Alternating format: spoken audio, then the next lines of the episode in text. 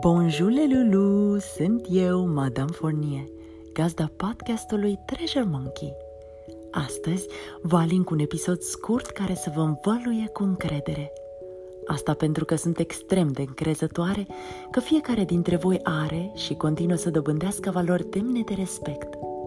Cu toții suntem unici, dar important este să ne folosim unicitatea pentru a face lucruri minunate – în ton cu mesajul meu este și cartea poem din acest episod. The Wonderful Things You Will Be este scrisoarea de dragoste perfectă între părinte și prunc. Emily Winfield Martin, autoarea acestei cărți, a ales un subiect simplu, dar nu simplist, pentru al ei New York Times bestseller, și anume bogăția posibilităților care îmbrățișează fiecare copil – sunt extrem de nerăbdătoare să vă îmbăt urechiușele cu rimele acestui poem atât de plin de blândețe. Așa că nu vă mai amăgesc. Episodul cu numărul 44 vă invită la Radio Teatru. Vă îmbrățișez ca de fiecare dată și vă las curioși într-o audiție cât mai plăcută. Bizu, bizu!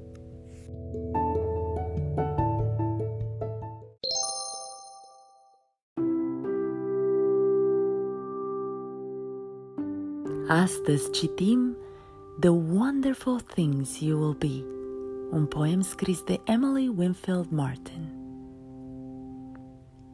When I look at you and you look at me, I wonder what wonderful things you will be. When you were too small to tell me hello, I knew you were someone I wanted to know. For all of your tininess couldn't disguise a heart so enormous and wild and wise. This is the first time there's ever been you, so I wonder what wonderful things you will do. Will you stand up for good saving the day? Or play a song only you know how to play? Will you tell a story that only you know? Will you learn what it means to help things to grow?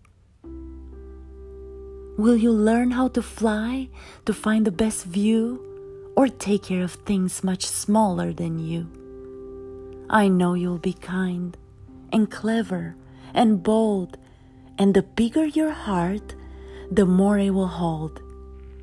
When nights are black and when days are gray, you'll be brave and be bright so no shadows can stay.